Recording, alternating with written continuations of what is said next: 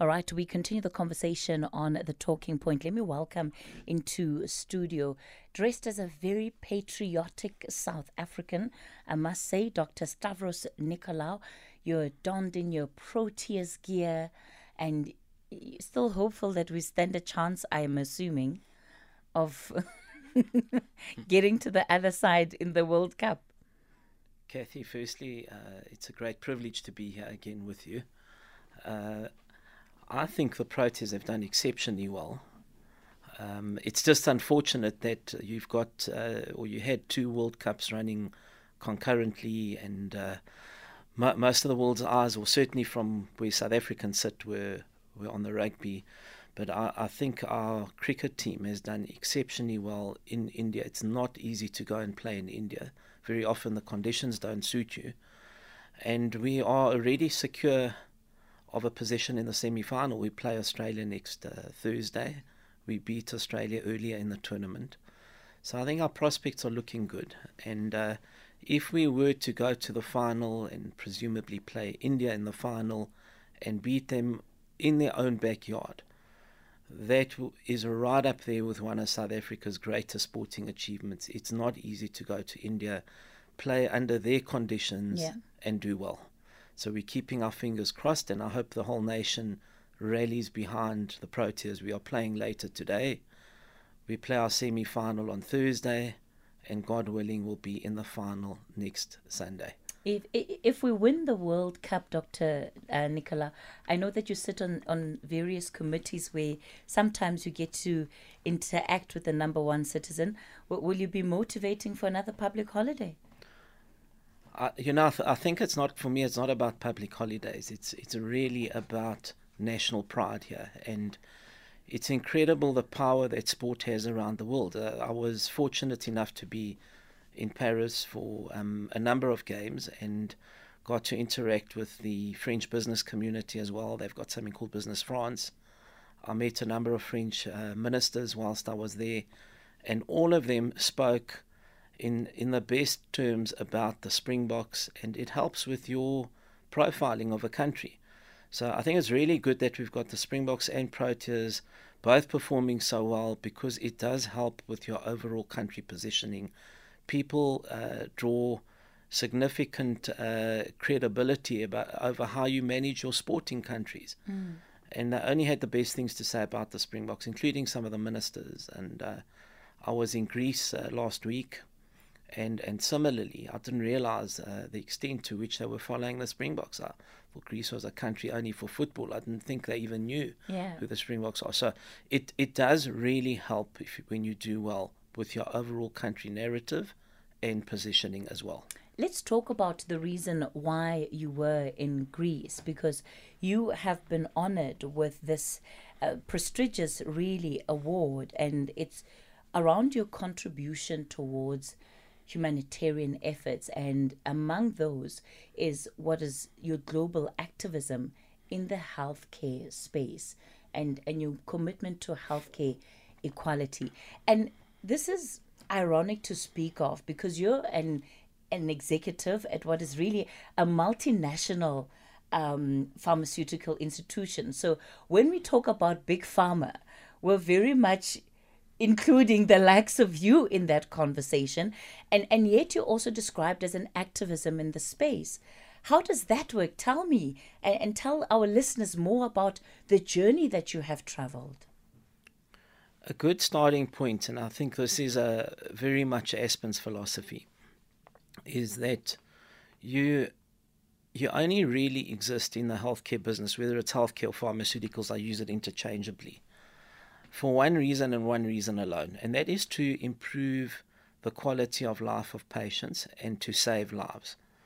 So every morning when I wake up uh, and I go to work, I, I don't need to remotivate myself because I know I'm getting up for a particular purpose, and that purpose is how do I improve quality of life? How do I save lives on that day? And then you can kind of reflect at the end of the day and the end of the week how you know how things have gone. That is very much a fundamental policy at, at Aspen as well. So we, we're rather unique in that respect. We're only a 25 year old company, but in that 25 year, short 25 year period, we've been front and center of three pandemics on the on the African continent. The first was HIV/AIDS, where we we pioneered generic antiretrovirals. We were able to bring the prices down from uh, around ten thousand dollars per patient per year for first line treatment down to one hundred and eighty dollars per patient per year. So that allowed us to uh, significantly accelerate access to treatment for HIV patients. Hundreds of thousands of lives were saved. We did the same thing with multi drug resistant TB. I won't go into the details. And then, of course, more recently, we were the first to produce the COVID 19 vaccine under contract from Johnson & Johnson. We were significant suppliers globally of general anesthetics, which are required to ventilate patients. So I, th- I think that our positioning as, as an African company, and we've never forgotten our roots. Our roots are in Africa, as are my roots. So it's, it's great going and accepting an award in Greece from the Greek president. But in my acceptance speech, I was very clear to say I'm, I'm very proud of my my Hellenic and Greek uh, origins and extraction, but I am an African, deeply rooted here in Africa. And now to uh, sort of round off on your question, what I am particularly passionate about, and, uh, and I think Aspen has been particularly, particularly passionate about since our inception, is the issue of health security and health equality in our lifetime. Mm. It's it's really sad uh, sad, one of the saddest reflections in my life, if not the saddest, is to see how badly Africa was treated during the COVID pandemic. We, it's it's well recorded, well rehearsed. Most people know about it, um, and but it's it's still painful. You know, it's it's two three years on, but it's still painful, and we were left at the back end of the queue for vaccines and even some of the basic medicines. I mean, India shut their borders on us. We were expecting vaccines from India. Parts of Europe did the same. And we learned a, a very valuable and bitter lesson, I might add, because the lesson here is that unless you take control of your own situation, you set up your own capabilities and capacities, you will never, ever be in a position to provide your citizens health care. And that's the lesson. But the good thing, just to conclude, is that since then, the African continent, um, led by our own president here, President Ramaphosa, organizations like the African Union, Africa CDC, Dr. Jean Kaseya, and others on the continent, we meet regularly, have taken control of the situation, and we are starting to see the establishment of our own capacities and capabilities on the continent, so that Africa is never ever again left in the lurch and lives and livelihoods that could have been saved were, were not. Mm. We need to spare those lives and livelihoods in the event of the next pandemic. What do you currently see as some of the biggest challenges to healthcare equality?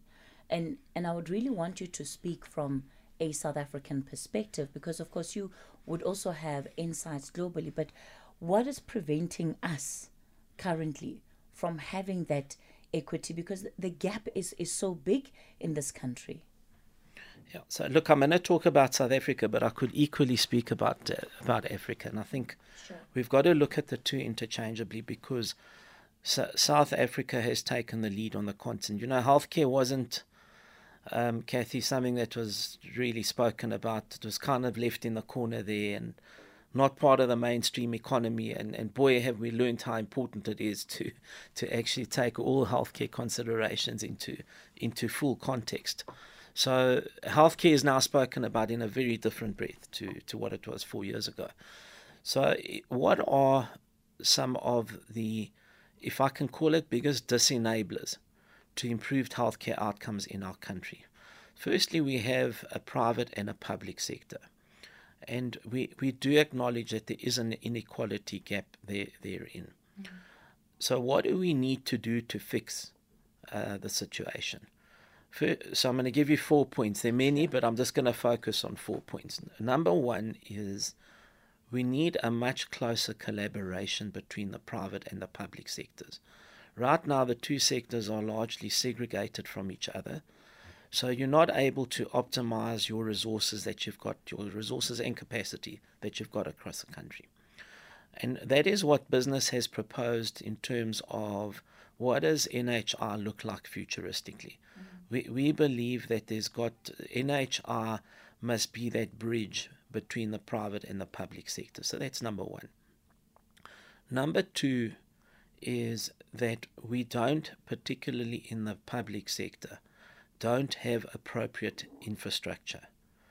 And part of this is because our facilities are overwhelmed by number of patients. So you're seeing an increasing demand in the system, a shrinking budget, and also infrastructure that is crumbling. How do you fix that? Uh, a very good suggestion again that um, came from the private sector, and I, I just want to underscore here that there is excellence in both the public sector and also the private sector. I was speaking to a group of doctors, the thrombosis specialists, um, led by Professor Barry Jacobson on, on Saturday night. They asked me to do a keynote. And I just looked at some of the public sector doctors in that room. They are excellent. So there's excellence in the private and in the public sector. But you cannot go on with shrinking budgets and a crumbling infrastructure. So, suggestion number two is that the private sector, through the schemes, the, the, the medical aids as we call them, mm. take on uh, what we call low cost benefit options. So, these are people that are not, uh, uh, they, they don't have medical aid at the moment. Um, they work in not particularly well paying jobs, but can be brought into a low cost scheme. We estimate between 6 to 10 million patients could be taken off the hands of the state and put into private facilities. That will help immensely.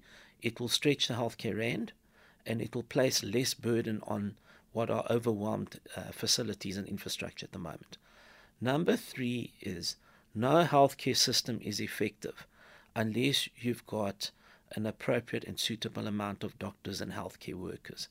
And I'm afraid this is well known by everyone in the country there is a shortage of doctors, nurses, pharmacists, etc. in our country. Now, how do you fix that? Two ways. First of all, you've got to create more capacity to uh, to train and uh, and graduate doctors and pharmacists and others. Um, I happen to sit on the Wits University Board of Governors, and I think the statistics are that around ten thousand plus people apply to get into medicine at Wits and only 300 odd get taken in. Sure. Okay, so we've got to build more capacity. And again, the private sector is standing by to put up this capacity. And, you know, we can double the training of doctors and, uh, you know, the, the whole um, six year curriculum can be doubled because they're constraints at the moment. And for me, that would change the world. The other thing we need to do is we have not properly embraced digitalization, digital solutions, in healthcare in the country. So I have a daughter that's uh, studying medicine at the moment. And she said, Dad, you know, in the public facilities, you can spend the first 10 minutes trying to find the patient records. Mm. Okay, mm. so, so now you've got a doctor running around, a nurse running around. Mm. Digitalize the system. And if you've got a consultation that lasts 10 or 15 minutes, all of a sudden, you've doubled the number of doctors you've got because they're not running around for 10 minutes trying to find the patient's records. What's even worse, if you don't find the patient's records and uh, something goes wrong because there's an allergy that wasn't picked up, whatever, whatever it might be, then that places an additional burden on the healthcare system. So that's number three. Now, number four is very much around prevention of disease. Okay, so we, we don't do well. Most cancers can be treated effectively if they are picked up early.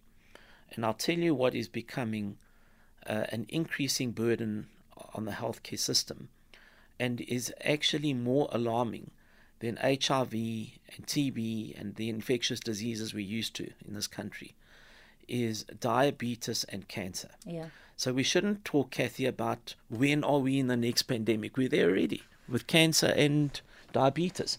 But are we picking up cancer, are we picking up diabetes? Basic diabetic diagnostics, access to treatment.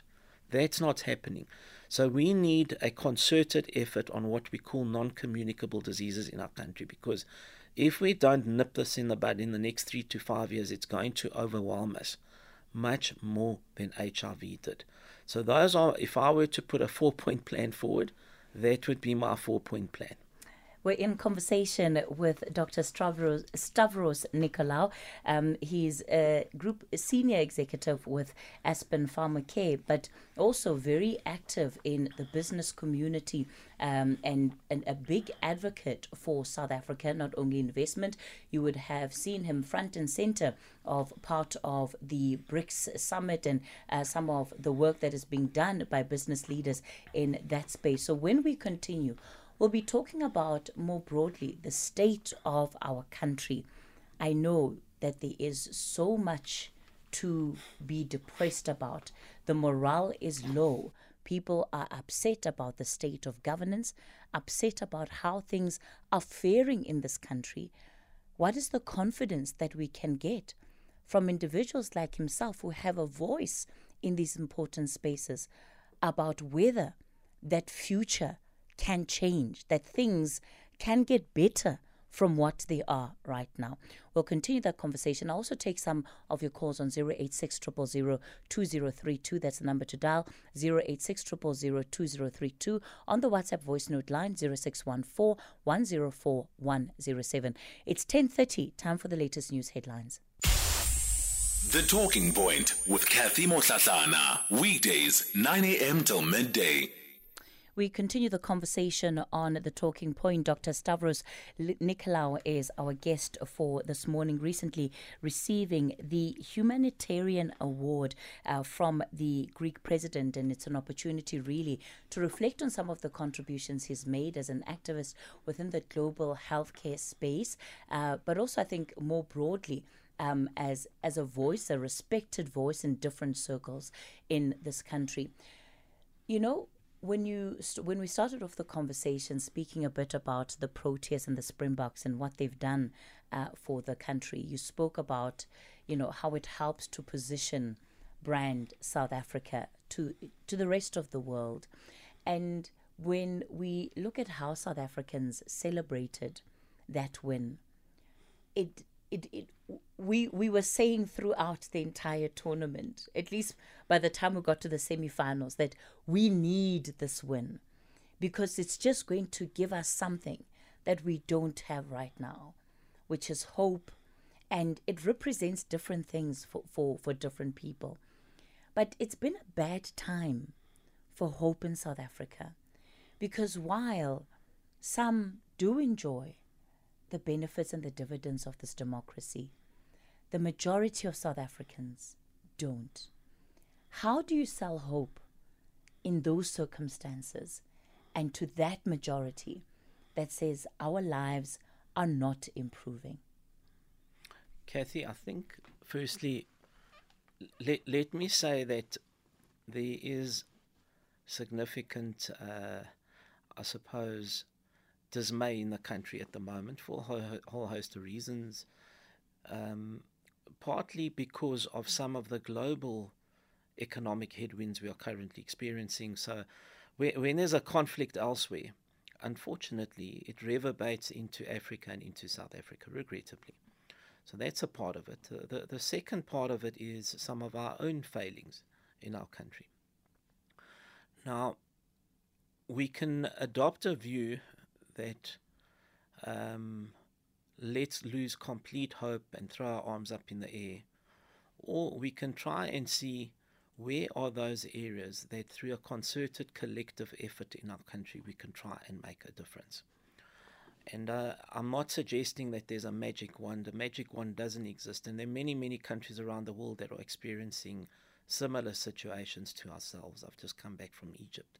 For example, inflation is sitting at 42% in Egypt, and their, their currencies devalued significantly. So there's a there, there's a hardship that gets imposed on the average citizen, as is the case in our country.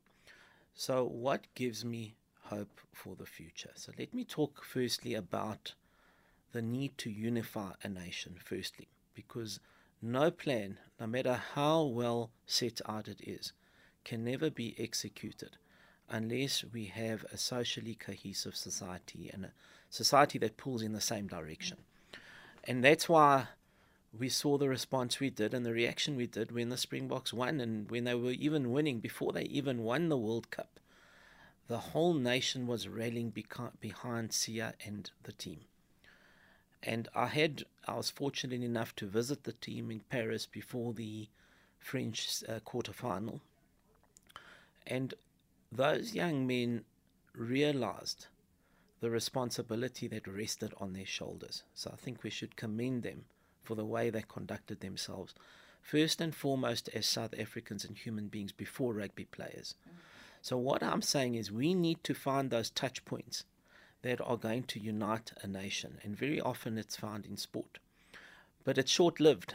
Okay, we need to have a sustainable plan around having this 12 months of the year, not for a month, and hopefully the Proteas will win and we'll get uh, a carryover effect. But it all centers around one thing, and that is fixing the economy. So you start fixing the economy, people start getting hope again.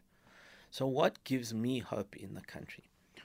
What gives me hope is we're starting to see for the first time, I believe, a coordinated and cohesive effort partnership between business and government in the form of Business for South Africa. So we've looked and reflected very deeply as business, organized business in South Africa, and we have said, do we sit back and watch an economy crash and be complicit in that? Or do we put shoulder to the wheel and get involved and see where we can try and make a difference? We might not succeed, but if you don't try, you will never know the answer. And obviously, the latter is the way to go. One thing I must say is South Africa has a resilient and a very effective private sector.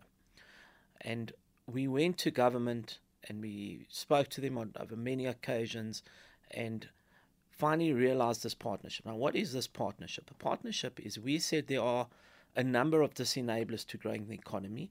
There are three in particular where we would like to assist with government. And we want to assist because, unfortunately, the capacity, expertise, and skills have been hollowed out from the public sector in this country, regrettably, over a period of time. But you've got that capacity, skills, and expertise in the private sector. So, how do we best utilize that?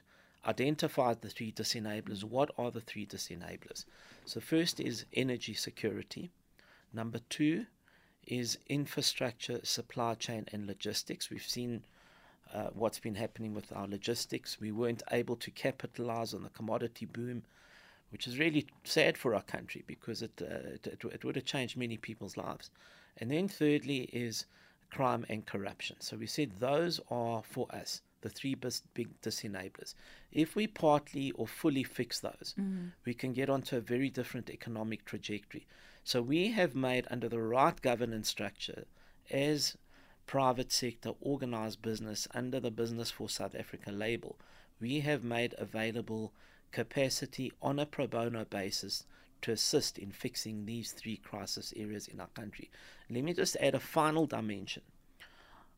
I, am fairly confident, and it's always uh, risky going out uh, publicly like this, but I am fairly confident that in the next 18 months we would have resolved our energy crisis in the main.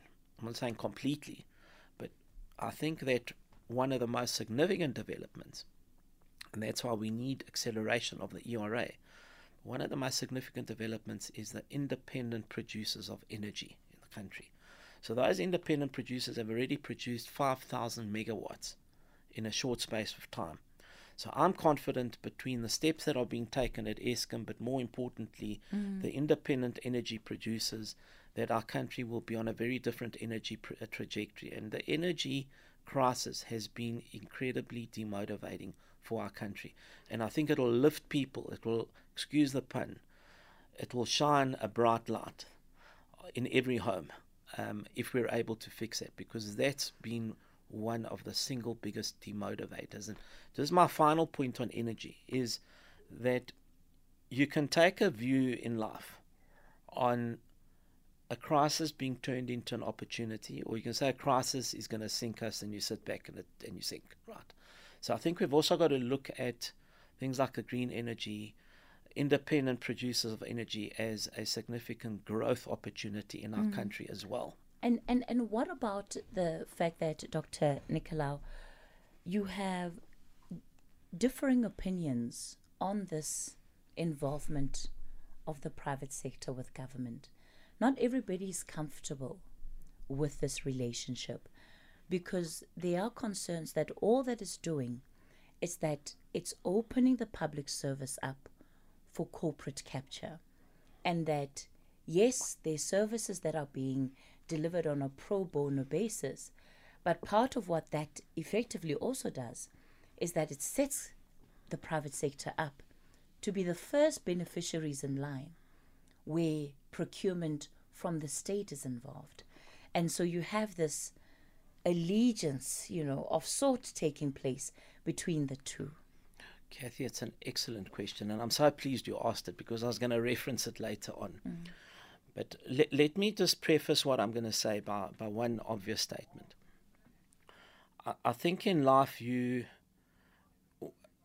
you know, I've, I've never met a pessimist that's actually solved a problem or succeeded in a business. You you have to be optimistic and sometimes naively so. So, with that prefacing, we've got to look at what our options are in the country. You know, so if the private sector doesn't get involved, how else do you fix the problem? And I haven't really heard anything plausible coming out. Some people have been critical of this, of course, and uh, justifiably so because of what's happened in the last 15 years in our country. So I understand fully why people would ask this question. But what are the other options? You know, you can keep trying to hold government to account. If you're in this type of a partnership, and earlier I stressed, it's got to be done under the right governance structures. That's the key here, and that's the security we got to give people out there, and the assurance we give people is mm. you have to have it done under the right governance structures. So that means if you're a person that's in energy, okay, you can't go and become directly involved in the energy procurement, and neither will business become involved in any procurement process across those three areas or three disenablers that I mentioned. So we're very conscious that this has to be government led. It's got to be at an arm's length. Mm. And we've spent extensive time setting out a governance structure as well at the same time. But my last point on this is that a- accountability is really best expressed through through deeds and and I and I think we've got to watch this publicly, so there's never any creep, as we as we call it, um, and that is, I suppose, the best assurance you can give anyone. But um, if we had not tried this, I think we could have gone down, all of us, and said, well, should we have tried this three years ago and didn't? So in life, I think when things are looking perilous, I think you've got to try with the resources that you've got and that's exactly what business is doing here. Who then becomes in, in charge of the governance? And, and as you're saying, South Africans are incredibly skeptical right now.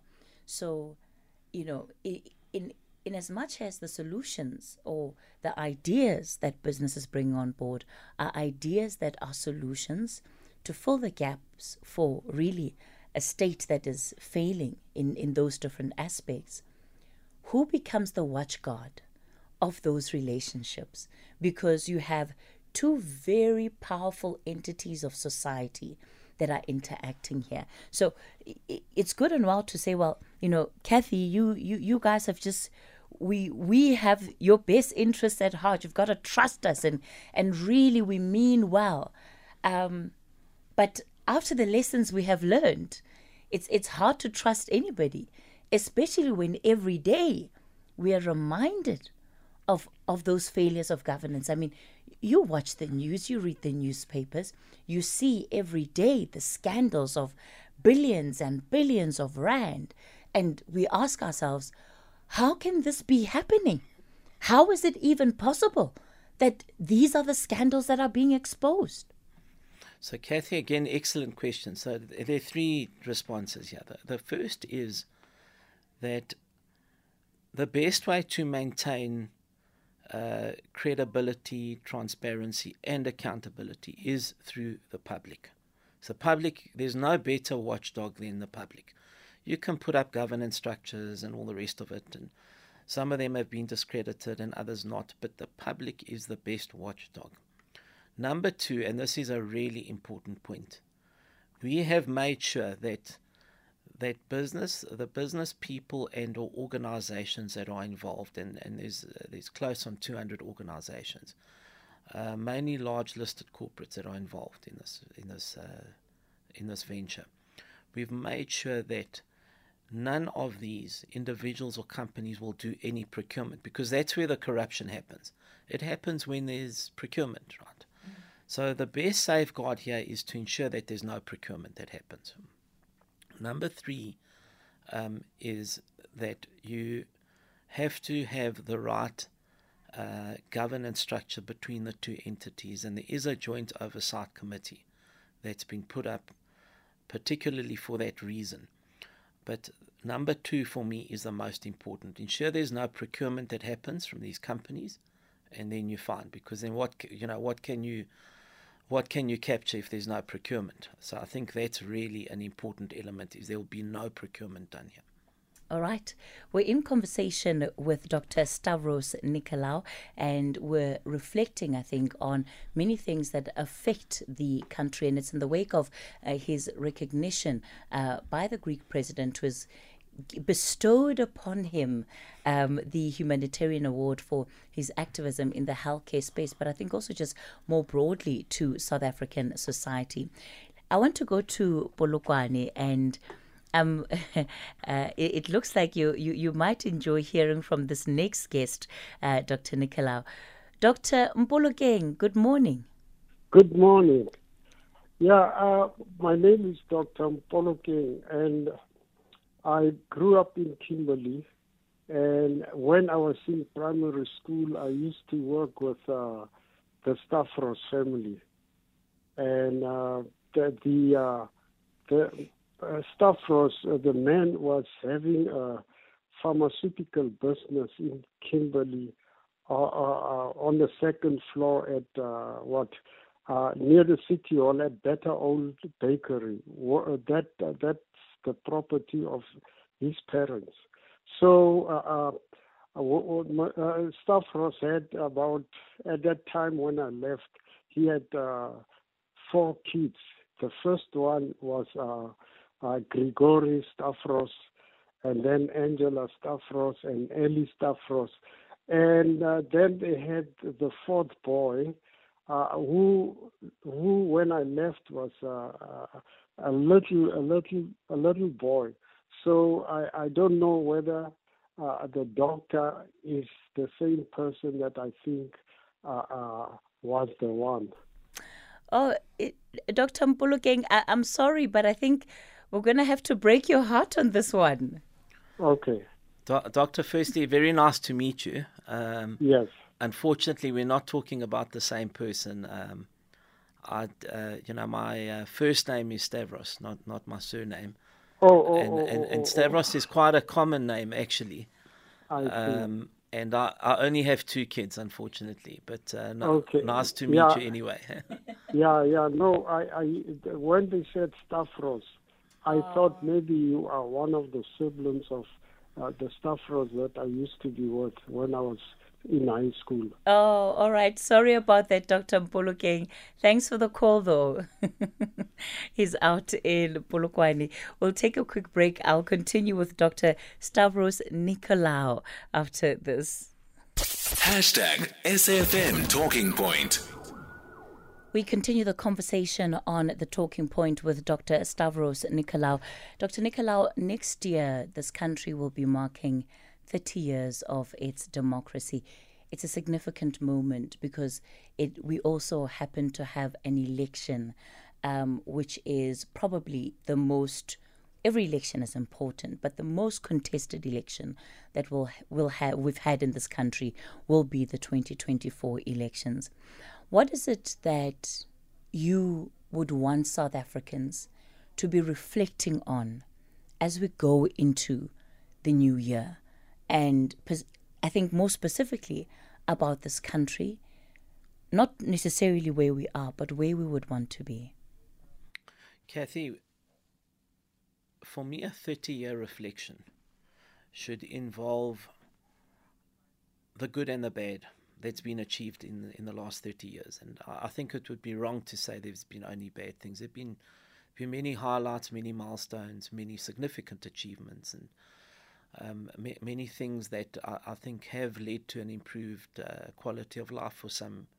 As you said, not everyone, but but certainly there's been incremental progress in, in some areas. So we should never forget that either. Now, if we reflect on the things that haven't quite worked out, um, I referenced some of these earlier, and I think the biggest disappointment probably would be that we have not sustained economic growth like we did in the in the 2000s. So if you go through the 2000 period, uh, there were times where our country, from 2005 to 2007, we ran budget surpluses. We were able to capitalize on the commodity boom at the time the Trevor Manuel was the finance minister. He often spoke about uh, counter cyclical economics. So we, we were in a good shape in the 2000s. Now we need to try and get back to those levels because we even we even tipped a 5.2% growth uh, one of the years, 2000. So for me, let's reflect on the good, let's reflect on the bad. But now, what for me would be the single biggest project that we need to move forward with? Mm. Aside from the disenablers I spoke about, we are a wonderfully talented country. We underestimate our talents very often.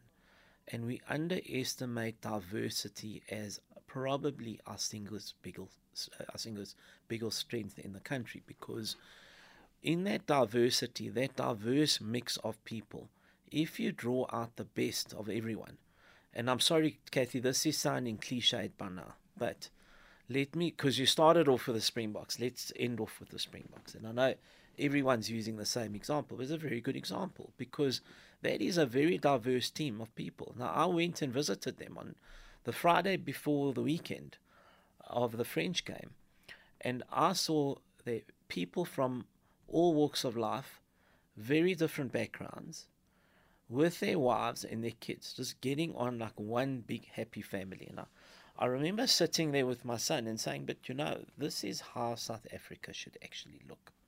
My son and I debated it on the train back back to Paris. So for me, we need to embrace, not shun diversity.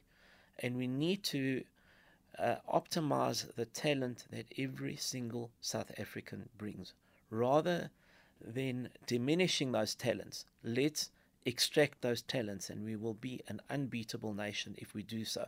We've demonstrated that when we apply that diversity, and when we stand together united, we are unbeatable. We face some of the worst situations.